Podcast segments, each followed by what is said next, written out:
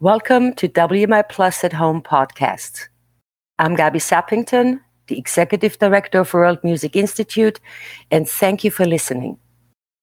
WMI Plus at Home brings you into the personal environments of renowned artists from around the world as they share stories and music in an intimate conversation with a fellow musician, journalist, or ethnomusicologist. These talks were originally presented as live webinars and you can watch video recordings of all our past at home sessions on our website and YouTube channel. WMI Plus at Home is supported by a grant from Con Edison and world music lovers like you. We thank you and hope you enjoy the conversation. And Paul, thank you. It's great to be with you. I've, I've actually known you for maybe more years than I want to admit, uh, or at this point. But uh, and we know, you know, you've had a 30 year professional career. But I think my first awareness of you was really around the time when you were just taking up Irish music. At that point, you were only eight or nine, I believe, when you started taking lessons with the Martin Mulvihill hmm. there in the Bronx. And you were obviously in the right hands of a, a master from Ireland. And I wonder if you just let's start by just telling us how your parents decided you into Irish music and how you felt about it in those early days. Sure, Paul. Thank you. I'd love to start, and, and it's uh, always a nod to our parents, our teachers, I think, and um, being blessed to have just such supportive upbringing uh, when you kind of learn uh, your culture, learn your eventual passion in life. And uh, both my parents, John and Annie, uh, they came from County Mayo in the west of Ireland. And I see, folks, you have beautiful Clare behind you, Paul, where your parents came from. Uh, my parents, um, they they had to leave Ireland in the fifties, like so many others. It was tough times then, and um, America welcomed them. They came into New York. Uh, I kind of joke that I'm from the 33rd county of Ireland, County Bronx, New York. So it, could be arguably that, but um, they, and they just loved all things Irish. Of course, it was such that connection. Uh, Dad used to play records of uh, the music, the traditional music, and other music of Ireland uh, in the house, the recordings. Um, and he would also kind of play hee haw and these these great bluegrass music. So I was kind of myself and my sister Maureen always listening to the music. Um, would go back every summer. Thankfully, Dad used to work for the airlines, and it was a little perk that we'd get over to Ireland, spend the two months of vacation over there on the family land in Mayo. Most cousins and grandparents were there still, so it was a wonderful upbringing. And then, of course, Martin Mulvihill, uh, an amazing Irish born teacher from uh, Limerick and Kerry border there in West Limerick, uh, was teaching in the Bronx in those years. Uh, taught hundreds of kids, as you know, Paul, the uh, fiddle, accordion, button accordion, uh, flutes, whistles would be going, and there'd be two big rows of us in, in the back of a little pub or, or the Shamrock Club in Bainbridge Avenue in, in the in the Bronx. And it was a great upbringing. Martin would just kind of sit over you there with the fiddle, and it was mostly taught by ear. You'd learn the pieces. You felt the the feeling of the tunes the emotion of the tunes the rhythm of the tunes that i think in many folk traditions and the folks from world music institute certainly know this i'm sure it's in many many folk traditions. That's really a wonderful way to learn. Of course notes do help uh, naturally but martin leaned a little bit more toward the oral tradition learned from Martin, and um, it was great. It was a great upbringing in, in that sense. Went over to Ireland many times, competed over there, but but it was starting with the love of the tradition and just a wonderful teacher who just exuded the joy of the music. It's kind of amazing when you think about it. You mentioned it's like the 33rd county, but here you are in, in a particular enclave in the Northwest Bronx that was very Irish, you know, both the, through the church and then through the classes. So you had a lot of your, your peers and classmates, somebody like Joanie Madden too, who were involved in the music as well. But then you had this advantage of spending two months in Ireland over the summertime, which probably reinforced it as well, didn't it? It definitely did, Paul. Yeah, and I think just getting back to the source, you know, getting back to Ireland, getting back to the people, the land, the language, you know, it was a big part of it, even though I didn't realize it at the time. And really did it reinforce the music, the tunes, the, the lilting of the of the music as well. Um, we were chatting earlier about just the, the music and and and Martin, the way he he did teach. Um, and and maybe if that's all right, I play a little tune like yeah. the tunes I did learn Actually, my first jig that Martin taught us, the geese in the bog, which is very appropriate because in Mayo there was plenty of bog, um, as far as the mile could see. I could see. But this this is a lovely little tune, um, and then maybe I'll go into another jig after that. Uh, so again, a lovely swing. He, he just would, would just play.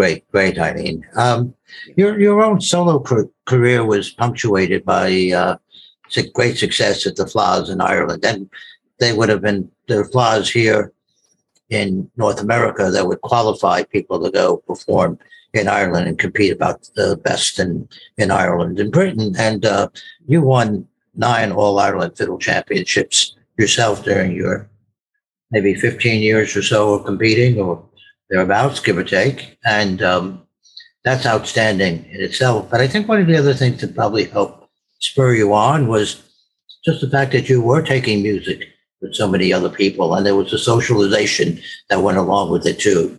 You know, both in your classes, weekly classes, but definitely on the trips to Ireland. You know, for Fleadh and and getting the bands ready and all of that. I'm sure there was a lot of pressure and everything there. And uh, and to be quite honest, back in the 70s, when you think about it, um, Irish Americans were trying to prove themselves in some ways in traditional music too. So uh, I brought that brought some pressure to bear, I'd say. But uh, I think the socialization is something probably kept you kept a lot of you at the music, um, pretty much.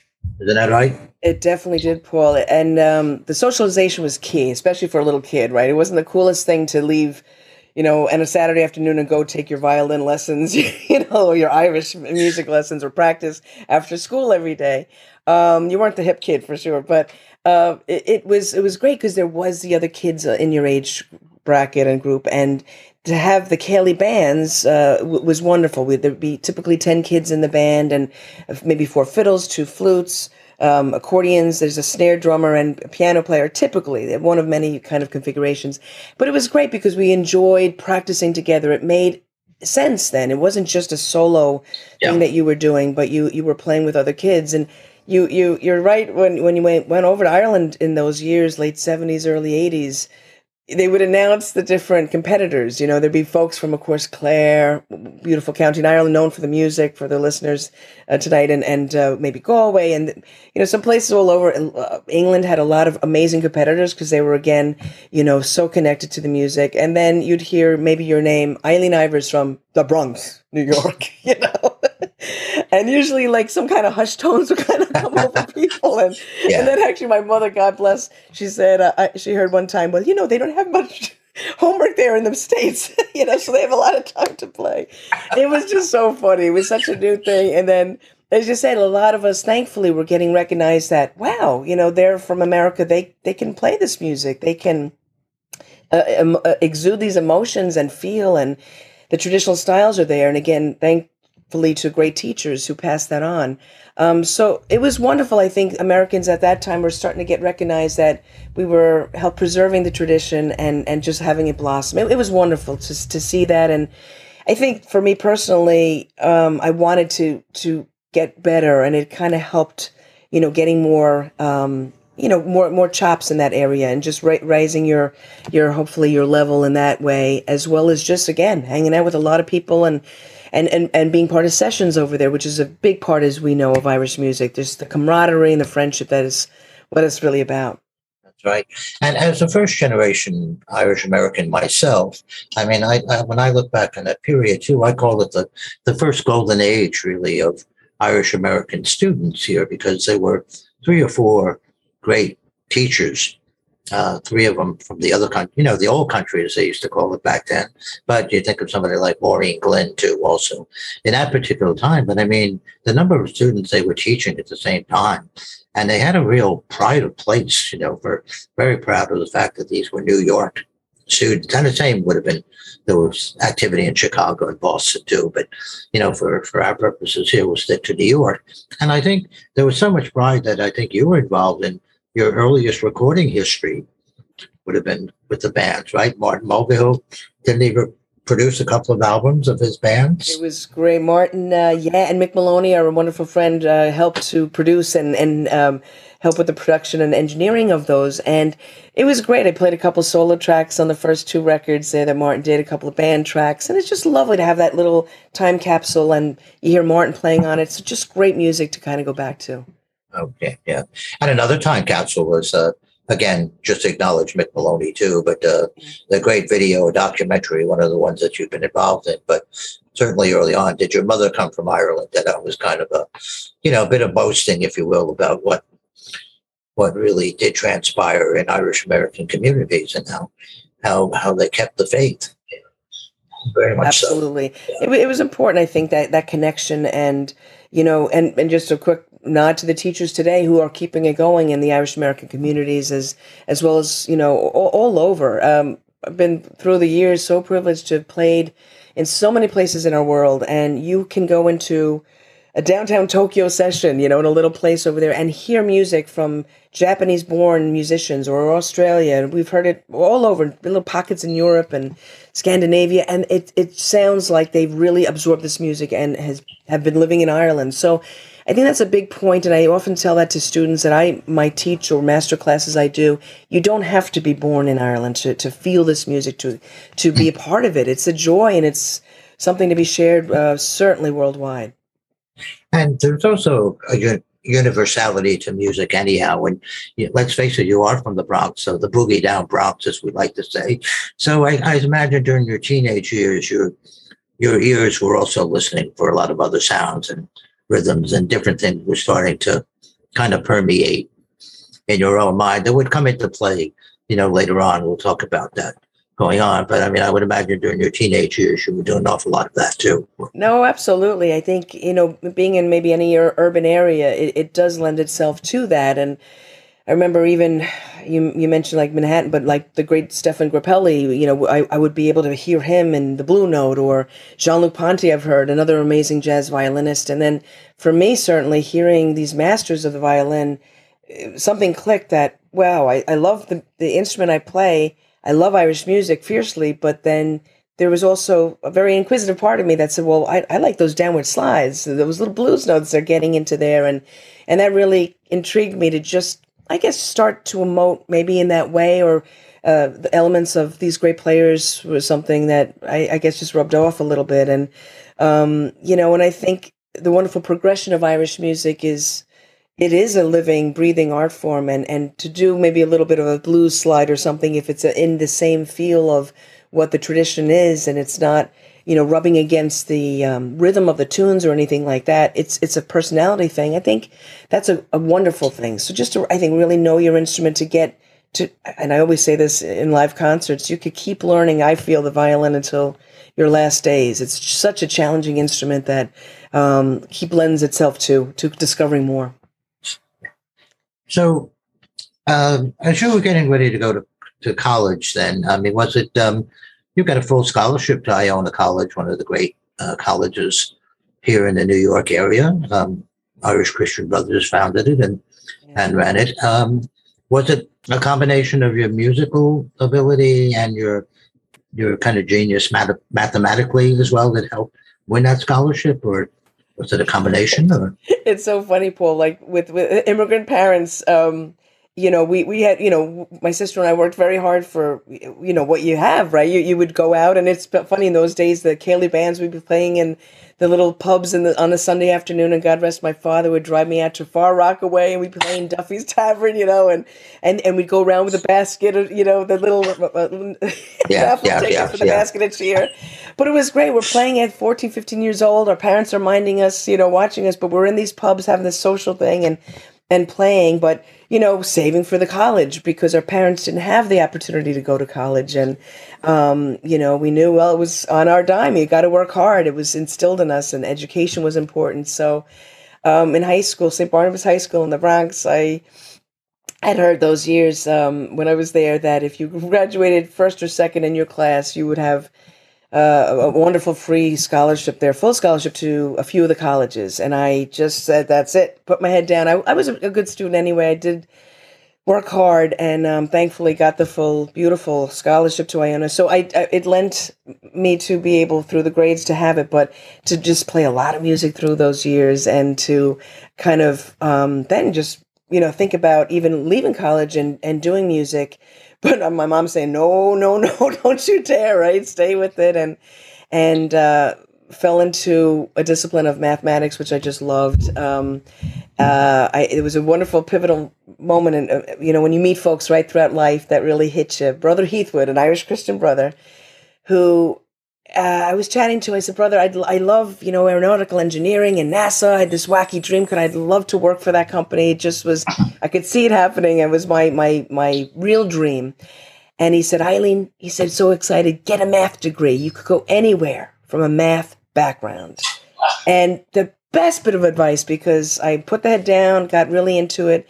And then as, you know, you, you, you go through, you see it's very creative, you know, it's trying to solve proofs in the rusty brain I couldn't now now, but at all. But you know, back then, seeing the beauty, the elegance of math, the, way it parallels music in a beautiful way, in a very creative way, um, in a very simplistic and elegant way, it, it it has a lot of parallels. I even did a couple papers on it back in the day, and uh, Bach was a great writer in, in the mathematical field. His, his fugues were often Fibonacci series numbers, and he would just pull from these incredible math genius that he had, a musical genius. So it was something I really, um, I, I kind of loved both worlds. And then, you know, later on, people have asked me, well, have you used your math degree? And I never got the real day job, the day gig, but I've, uh, I feel constantly use it through music, through um, maybe writing, composing, band arrangements, working with orchestras in different parts of life. Um, it, right. it, it's, it's, there's a logic to it obviously. There's ratios are all proportions in that. Not to bore our listeners here but yeah. it's something i'm passionate about and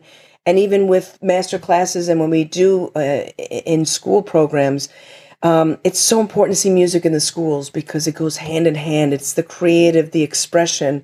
World music institute are a big part of that. Of course the arts and, and sharing arts with everybody. It's, right. it's inspiring especially when we have been lost without much of them for a, a good while now, it, it, it's extremely important, I think, in our world to to have that, and and for kids to learn math and music and all those disciplines together. I think is really really important.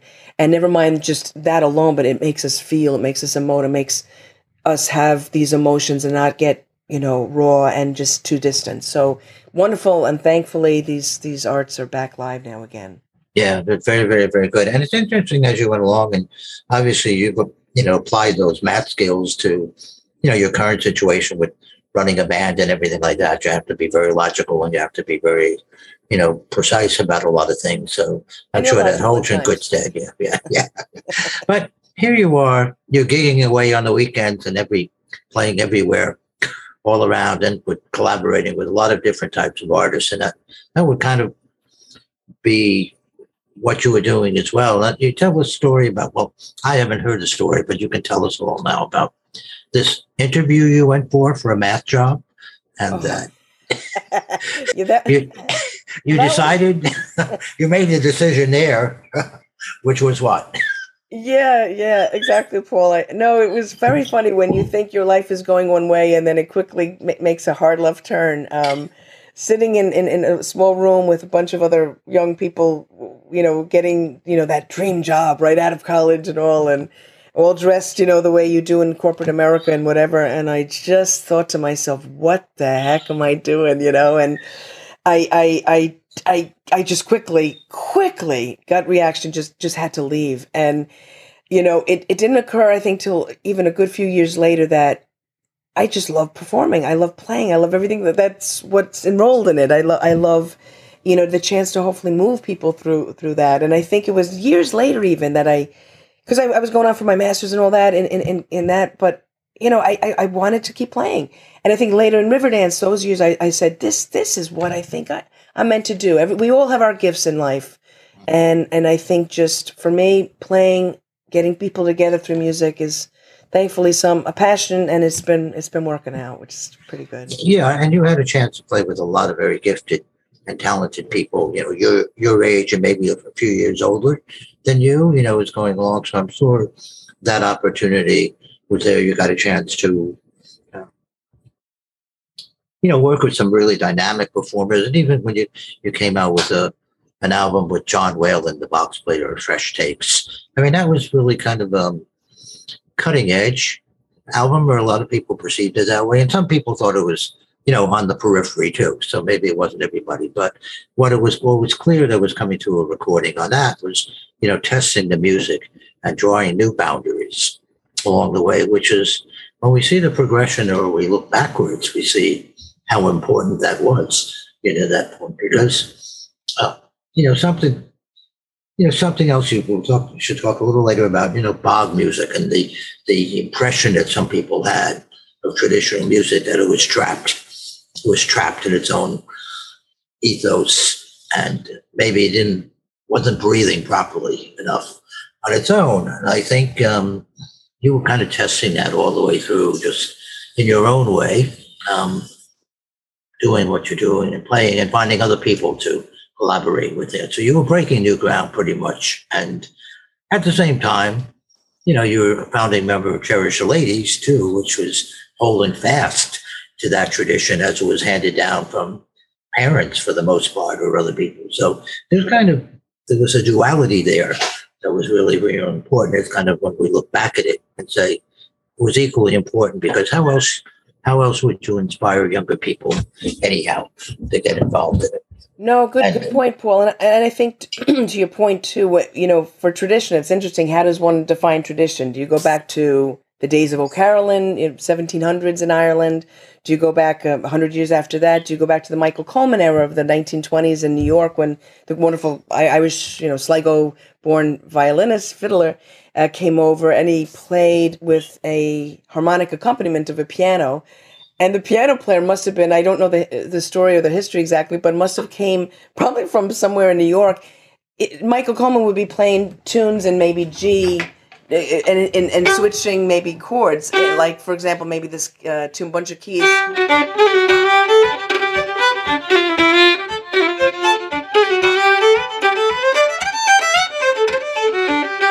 and you know he'd be going from G and a distinct F chord there, but the piano player would just kind of stay in G the whole time, and Michael would be kind of going. The tune would be going in a different way.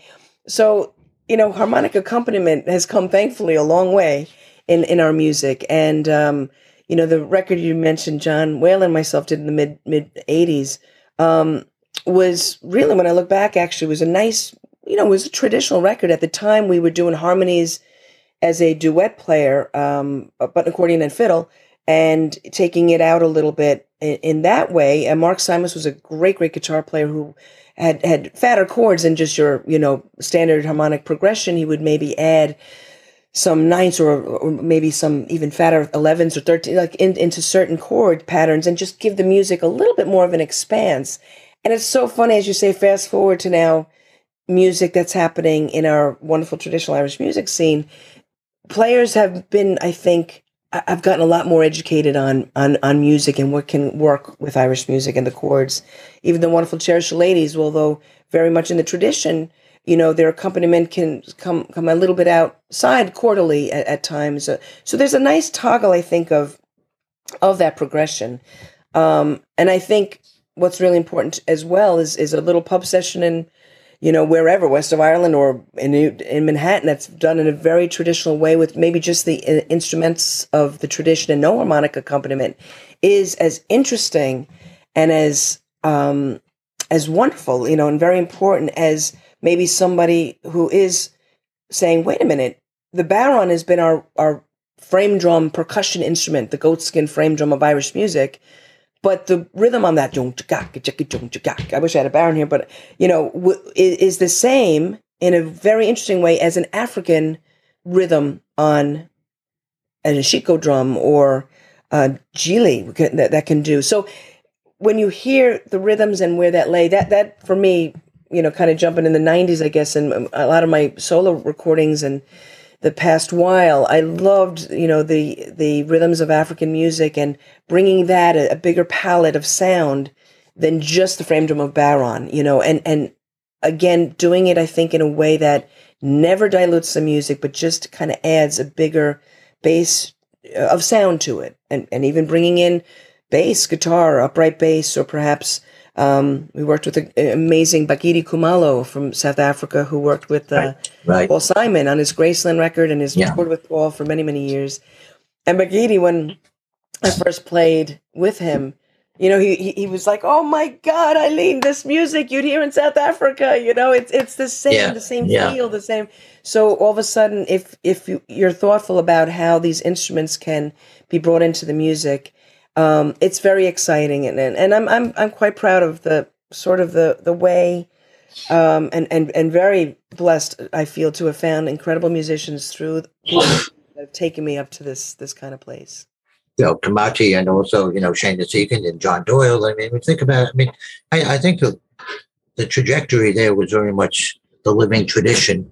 It really everything was moving very rapidly. You know, in from the '90s into into know to the arts. But I think what we started to see at the same time was that people now people felt that they can make a living playing music this way. I know the Chieftains were successful, you know, 15 years earlier. You know, it's a professional band, but there was only one of them, one group. You know, I mean, nobody else had really tested it. But now, now this was becoming sort of a possibility. And if you were, you know, so taken by the music and saw the possibilities and doing great things and innovating constantly, you know, and new forms. So this was something. At what point did you say to yourself, "I definitely want to be a musician. This is what I want to do"? Was there was there a certain moment? Um, I think through good question. Like I think through a few moments, Paul. Uh, I, I remember even you know testing myself. Like I I love the tradition as we chatted about. I learned it from a very traditional player and went through all these competitions, played in a very traditional way. Ears got open, listening to other violinists, other other elements of, of music that kind of brought into it. And I kept saying, well, my heart wants to go here. Is it right? Is it right to the tradition? And I had that conversation with myself to make sure I wasn't harming it or, you know, I always think that to receive the gift of the music is something that's really sacred. You hold on to that. You want to pass it on in a very traditional way, which I always do when I do teach, uh, as it was handed down to me, and then have that person receive the gift of this music, make it their own. You know, go out mm-hmm. now. You know what the heart is, what it what it's supposed to feel like, what it what it is, yeah. and and put your personality to it, put your own life experience to it. I think though, when I started to see through these elements um, that you know people were really coming in bigger crowds were excited with the music. They wanted to learn it. Uh, mentioned, you know, Riverdance was very pivotal for me because not only did uh, so many young people learn Irish dancing, it was all of a sudden let's let's learn this cultural dance that is incredible. I think one could, you know, we could chat a long time about this, but I think the way the dance has taken that path of being very intricate um, in the footwork, it also became a little bit more of a performing art. Where years ago, of course, the Sean-Nós dancers, the old style dancers, were all about the rhythm of the feet, right? They were just kind of percolating and, and accompanying the music with the feet. But now there was like these gestures, there was a performing art, there was breaking that fourth wall of a performance and and and and and showcasing that, hey, this is something I'm really passionate about and and making it maybe a little bit more accessible to people who are were new to the the tradition. Similarly, I think musically, uh, in, in Riverdance, Bill Whelan, who wrote an incredible score for the show, and I tell you, for three years I was in the performance. And I, I honestly never got really ever sick of playing, you know, this incredible music. And of course, I, I felt I try to make it a little bit unique each night, as and little variations here and there. I had a few tunes that I could actually go to and change up myself each night, but it was wonderful. And I, again, we were very blessed to take it all over the world, and and you would see different audiences get very excited. Quick story um, when I first joined, it was like 95 ish, uh, June of 95. John McColgan and Moya Brennan. Moya, yeah. Uh, uh, incredible, the two wonderful uh, uh producers of the show were Mo- Moya Doherty, excuse me, Moya Doherty and John McColgan. And John really took me over as the real uh, director. He said, You know, Eileen, I know what you do. You have this wireless fiddle, you have this blue electric, you play through effects, you have some wild, wild pedals going on and this and that. I want you to leave the bandstand. This was in Hammersmith Apollo in, in London when I first came. And I want you to leave and come out to the main stage. And like we're chatting, Paul, I said, Oh, but no, John, you know, it's a traditional music. It's not what it's supposed to be. I love the tradition, but I'm really, um, you know, I, I don't want it. There's no stepping out. There's no stars. There's no, you know, we're all in this together, right? Long story short, he said, I please, I'm begging you, just come out a quarter of the stage the first night. Long story. Okay, I came out, came back, and he goes, now, I go halfway point, please, right? So that little red little dot of the halfway. All right, so I did. Long story short, I, I obviously he got me. You know, he, he reeled me in, and and I I, I was feeling this. Um, years earlier, I, I had toured a, a, year with the wonderful R and B duo Daryl Hall and John Oates, and they had a great player, Charlie DeChant, on saxophone. He had a wireless sax, and he would just kind of go around and break that fourth wall literally, and go into the audience and go around. Right. Which I do on our own shows, my own shows now. I, I just that rubbed off on me as well, and that performing sense really was something that you know, hey, if it's getting people excited, there and there to perform is an absolute privilege. Uh, I have a lot of respect for people's time when they come to shows, and I want to give it my all. I want to show the joy that I feel, the emotion I feel. And that's when it was hitting me. Wow, you're making a difference in people's lives. And every single night after shows, I, I always go out to the lobby. I want to hear from folks. I want to hear their stories. Maybe they have questions. Maybe they have different kind of um, you know, anecdotes that I want to hear, or maybe they were moved. And oh gosh, again, I don't want to bore listeners, but stories of maybe sickness and them coming out to a concert and, and them being moved or or uh, losing a loved one and then being there was emotion attached to it. it. It just it goes on and on, and it's a great great way to have a, a, a, living feel so blessed so many times so breaking that fourth wall i think was was huge for for me to understand and say yeah, this is this is a, a pretty good gig. It's a pretty good way. Thank you for you know. It was it, it was such an excellent opportunity, and I just said, yeah, you were smart to uh, to jump at the chance to do it. And then you were you brought the show to New York too, right? When Riverdance came and and they performed at Radio City Music Hall. I don't, yeah, I'm not quite sure what year that was, but um, that was oh gosh, I'm not sure either. Maybe 96 ish, 97. Okay. And um, it's funny uh, I, I, was actually subbing for the original violinist Máire Breatnach, and it went back to the show Riverdance went back to the point in uh, Dublin, huge theater out, out there, and uh, after the run in Hammersmith, the, the violin role changed very much, and and I was asked to stay on, but I said, "Oh, sorry, I was filling in for Máire. It's her show, it's her you know gig," and um, I I I know John and, and, and the staff were kind of saying, but we're telling you we'd love you to kind of continue or whatever. But I, I, I said only if I speak to tomorrow. And she was so funny. She she was great. She was in a, she's an incredible classical and uh, fiddler as well. And um, she was in a big bunch of projects and she actually gave me the blessing. So then it was, I felt great about it. And then the role kind of kept growing and, and changing. And to play as a Bronx born kid in, in Radio City, as you mentioned, I mean, we had six weeks there, eight shows a week. Um, and it was sold out for all these years and I, all these weeks. And I remember kind of driving into the city, going up to, you know, Radio City and my uncle John God bless, he used to work there as a doorman, and I say, "This is awesome." You know, this is like, yeah, this is incredible. I see would see Riverdance there, and and it was just incredible. You know, so um, a lot of great opportunities. Yeah, a great thing. I, I think everybody was thinking at that point that uh, you know that Riverdance was actually lifting the whole community in many ways. You know, both you know on the dance, and we saw you know dance schools, of course you know, just shot up exponentially as a result of it. And the art form, you know, progressed as well. But it was true for the music too, as you mentioned, Bill Bill Whelan and the score. You know, it was just kind of the thing that I I always equated to. Was kind of. Uh, it was around the same time that the Celtic Tiger was also taking place. Now, that has its its pluses and its minuses, but I think the thing about the Riverdance and Irish music and dance is that it really was a coming out party in many ways. It was a worldwide celebration.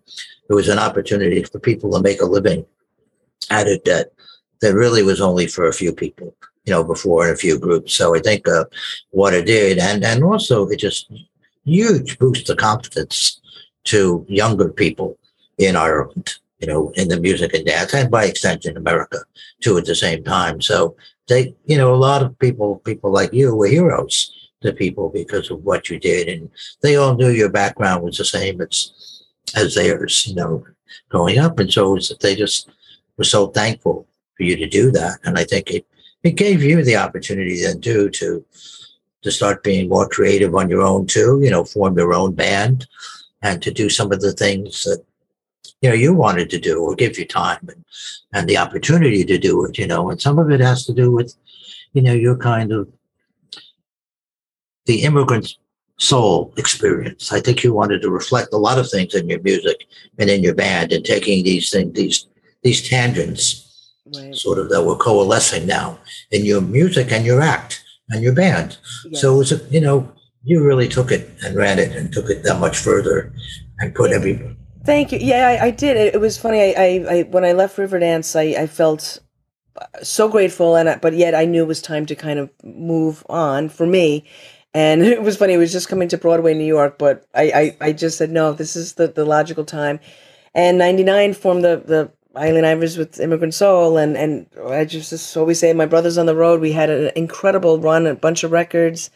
Um, the lat- latest, latest few years, um, Universal Roots, which I kind of put together with incredible players, and, and again, focusing more a little bit on the Americana aspects of Irish music, and of course, how it came through the heart and soul of the immigrants to to this country and I did a recording, the Beyond the Bog Road, that really focused on the story of coming out of Ireland and how, you know, these same tunes are known in American music. And again, that wonderful full circle experience of the music coming and, uh, you know, and, and as well as the songs and the vocal, that high lonesome sound came from the immigrants and the emotions and it's wonderful now where we are. You can see that the music from America has gone back to Ireland and is really kind of part of. You'll hear like a Cajun tune in Irish music um, in a session as as hmm. easily as you would, you know, yeah. um, a, an Irish couple of tunes as well. So.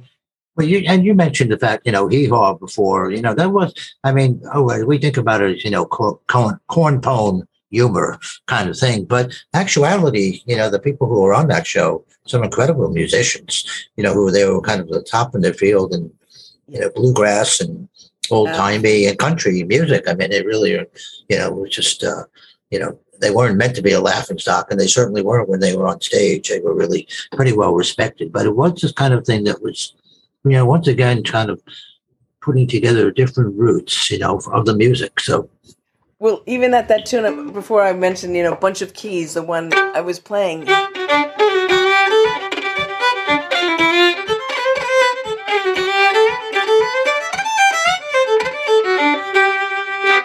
That tune actually, um, it was funny. In one late night session with incredible Ralph Blizzard, uh, wonderful, um, God rest his now soul, but he was from uh, a Tennessee area and and a great old timey fiddler. And he said to me, that tune that I played in the session.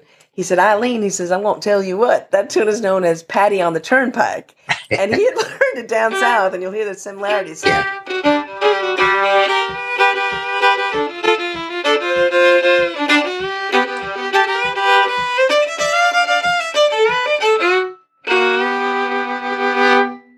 So obviously, the highly ornamented Irish fiddle form, you know, you could hear like the, the, the raw data of just the tune and the notes in there that became, you know, part of the, the Right. melody of the Southern style. And then, of course, then they had just this amazing like double stops and this slightly different swing and and all. So yeah, very connected. Very, very, very much so. And also, I mean, just even to go back be, before the uh, the bog road, beyond the bog road, but also, you know, crossing the bridge too. That was sort of another kind of evolutionary thing where you were just mixing different music and the forms that you had been involving. And that was a pretty, I think that kind of sent a signal about you and your music, you know, where you were going to uh, in terms of a direction and how inclusive you were becoming. And this is, you know, just sort of setting up moving towards the Americana thing, which is huge hit on the festival circuit now, whether a bluegrass, Irish festival, Celtic, what have you.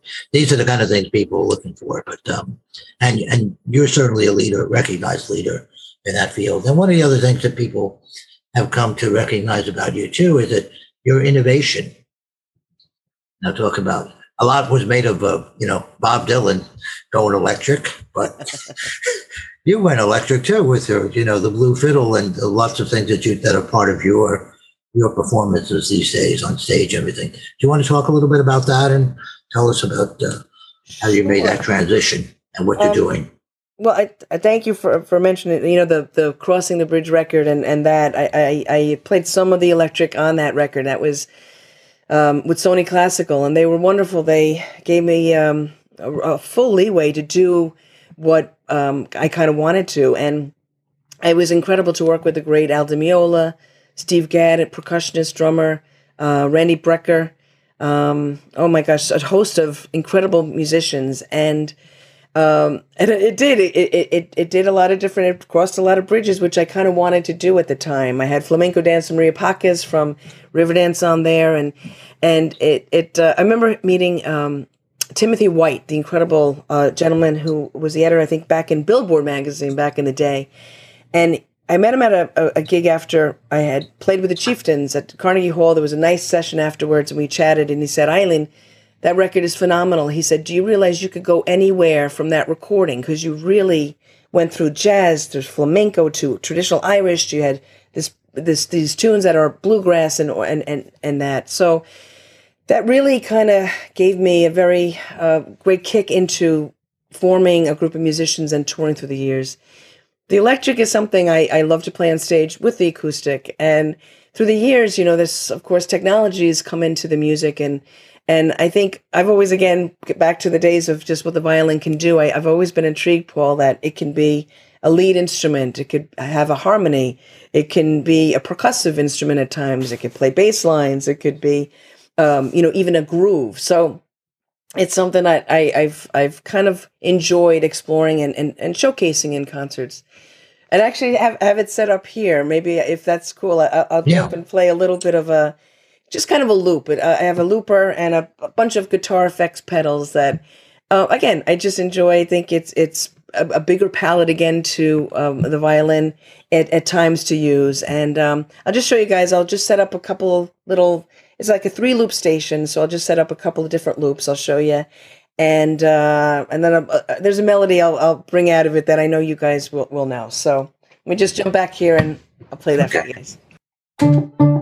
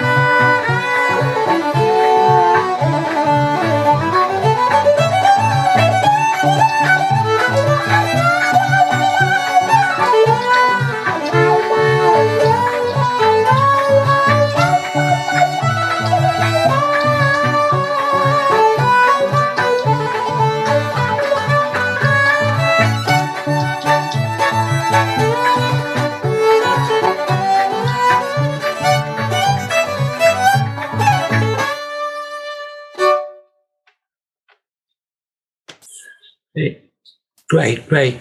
There's some questions I see in here some from some people, so maybe we'll go to Sure. some, some of those. Uh, uh, this is uh, from Elise McKenna. She says, "I am self-taught on the fiddle, and I le- learn by ear, but I often feel self-conscious among other musicians because I'm not classically trained and don't know how much in the way of theory or proper technique. Uh, do you do any formal violin training along, alongside the Irish fiddle? And do you think a fiddle player should explore other types of training to better themselves? What you take up? Love with that, question. Yeah. And also, thank you, Elise. I see, uh, uh, thank you for being the person who inspired me to start playing the fiddle. Wow. That's uh, wonderful. And I appreciate that. And, you know, I, I think um, self taught is great. And I admire you because it's, uh, of course, an instrument that i- i- tricky, that the, the old, uh, uh, fingers al- alone and, and intonation is, is is tricky, but I think it's so important um, uh, just that you're playing and to ha- have started to play. And I think alongside a quick a quick story, even when I do symphony shows, I'm not classically trained at all. And we, we have one coming up this coming weekend, and, and I sit, uh, you know, when I'm standing in front of these incredibly trained classical players that can read anything and play an- anything in, with incredible accuracy, and, and, and the sight reading is amazing. And it's at times very humbling, and, and I often think, wow, you know, um, I feel sometimes uh, so humble that, you know, coming from a folk tradition, but then you'll hear something wonderful from them that, wow, you can improvise. How do you get your brain to think about leaving the dots and, and, and improvising and doing something like that? So I think that's, um, it's, we all have the talent. So, so keep playing, go to sessions, Elise, uh, keep enjoying it, having fun. And we're all the same. It's, there's different ways to, to do this and, and, and, and just keep rocking it. I'm proud of you. Uh, Frida Turin says uh, she noticed your use of ornamentation. Uh, is that particular to the Mayo style of fiddling?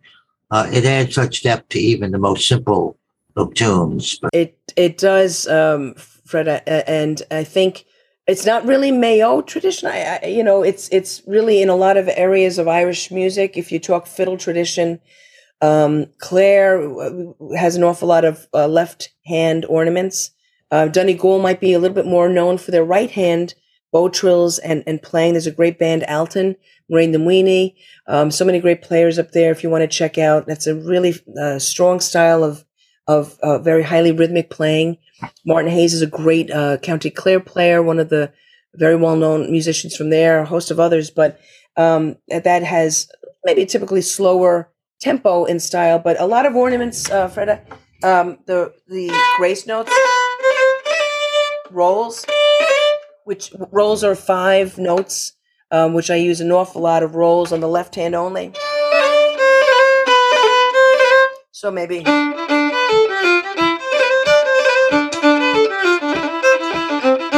Lot of rolls there.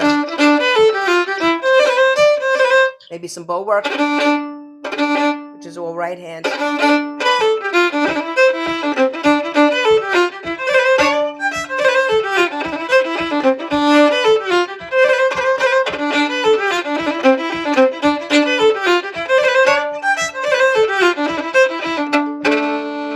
So I I love the mix of both. Um, and I think that's something. It was one great thing about the competition years for me earlier is like you really got to think about how you were ornamenting, and I was a little bit maybe analytical about it, but I loved mixing a lot of left hand ornaments and right hand, and varying vary, varying them a lot, doing a lot of variations in not only the melody but in the ornaments. So you're right; it makes the tune more interesting. It's a little bit of its own improv, and it's like you rediscovering the tune each time. So, great, great question. here's another question that we talked. We only touched on it briefly, as we don't have enough time to cover all these things here. But Seamus Egan was has appeared in this forum earlier, you know, and um, he talked about the Irish music scene in the '90s, and um, and that you were a big part of it. He he uh, admitted. So uh, it's uh, and this uh, the query comes in: and Have you two ever worked together? Have you ever worked together? we have Oh. to give we have to give some credit, I think, to Mick Moloney. We kind of glossed over him a little bit, but you know, obviously, he was very important for Cherish, but also his ensemble, Greenfields of America. You know, he would have founded it based on playing with some other immigrants from Ireland. You know, but then he kind of turned over the band a little bit, and it really started to feature in Irish Americans like yourself and Seamus Egan, Jimmy Keane, and what have you, and uh, Absolutely. you know, at that point. So it's that was in the 80s going into the 90s. But what you guys had in the 90s was you really, you were rocking the scene. You were rocking the Irish music scene. And that you were finding an audience both in recordings and also festivals and concerts. That was really kind of, talk a little about, bit about that. I'd love to. Um, and uh, the quick thing uh, before, I'd love to chat about Seamus because he was a huge part of my playing and a great, great friend. Um, Mick Moloney and, and Paul, you mentioned uh, with Greenfields, who established that, and then in, in the '80s, I was a part of Greenfields. Seamus Egan, Jimmy Keane, as you mentioned, Robbie O'Connell. Also, the dancers in, in Greenfields. And I remember when I again first got into the whole Riverdance scene. Um, Jean Butler, the first lead, uh, a female lead in Riverdance, and Michael Flatley even danced with Greenfields. And I remember having an interview with the Irish Times and uh, when Riverdance was really happening in, in Dublin, and I said, you know, this was being done in, in the states, and this fellow Mick Yeah. Moloney really saw that this is a thing. And and I remember Mick ringing me after that, and he says, "Thank you, Eileen, for just kind of showing that again the nice story of it, because Mick did have the insight to to see how the dance affected folks. So he was a, a huge part, Mick, of course, and Seamus was a big part living in Philly, and and kind of Mick being his mentor, as I, I've heard Seamus mention. Seamus and I, then when Seamus moved up to New York, we started playing more. And uh, we had a great little session laying down in uh, Paddy Reilly's Music Bar on Second Avenue and uh, 28th Street. And uh, Seamus wanted to call it the Monday Night Quartet, which I thought was a great name, actually. Uh, myself, Seamus, John Doyle, wonderful guitarist. I should go Kitog. He's he's a lefty, and uh, Kimati Dinizulu, who was this incredible African percussionist I had heard at at, at, a festival out in um, oh gosh, it was out in Queens. It was a World Music Festival, he was sitting atop a five foot foot drum with his amazing African ensemble, all percussion ensemble. I heard Kimati. I threw the fiddle down uh, in the in the case beside me, and I just heard the music, jigs and reels of Irish music being played on top of this incredible groove. We lost Kimati. Uh, he, he he passed on at a very young age. After um, I'm, I'm not sure of his year now, but uh, that was such a big part of the the playing that we we just had a great time. Um, really um, playing tunes together, and just Seamus as a as an instrumentalist one of my favorite duet partners because we can just and i think still you know we would know where the other one is going. And that's something that i find very sacred. If if i felt he was going to go on a certain maybe um rhythmic foray i would try to do something quickly that Right. would complement it. If Seamus was holding these notes maybe he w- was egging me on to do something a little bit in a different way. And that's something that is just a duet partner you find very, very rarely, I think, in life. And I, I just love the person and and the player. Huge, Yeah, huge yeah. respect for Seamus. Uh, one other question here. Any tips for emphasizing the downbeat? Yeah, good question. Downbeats typically down bows doesn't have to be, um, but um, you know, with the music bowing and, and the fiddle part of it has to be very fluid, and and you really kind of want to never plan your bows. That's for sure. Um, but so be able to do that. Um, I think just feeling the music again. If it's a reel, you're not going to do a downbeat on you know every every beat. It- you know that would be too much. So you don't want that, obviously. But every once in a while, you want to swoop into that downbeat and really give it a lot of. I always like to say, um, really rhythm and, and swell of the bow. You know, going from a nice soft to a swell and a faster bow, harder tension. So, for example, that's a good tip to get into a downbeat. If you go.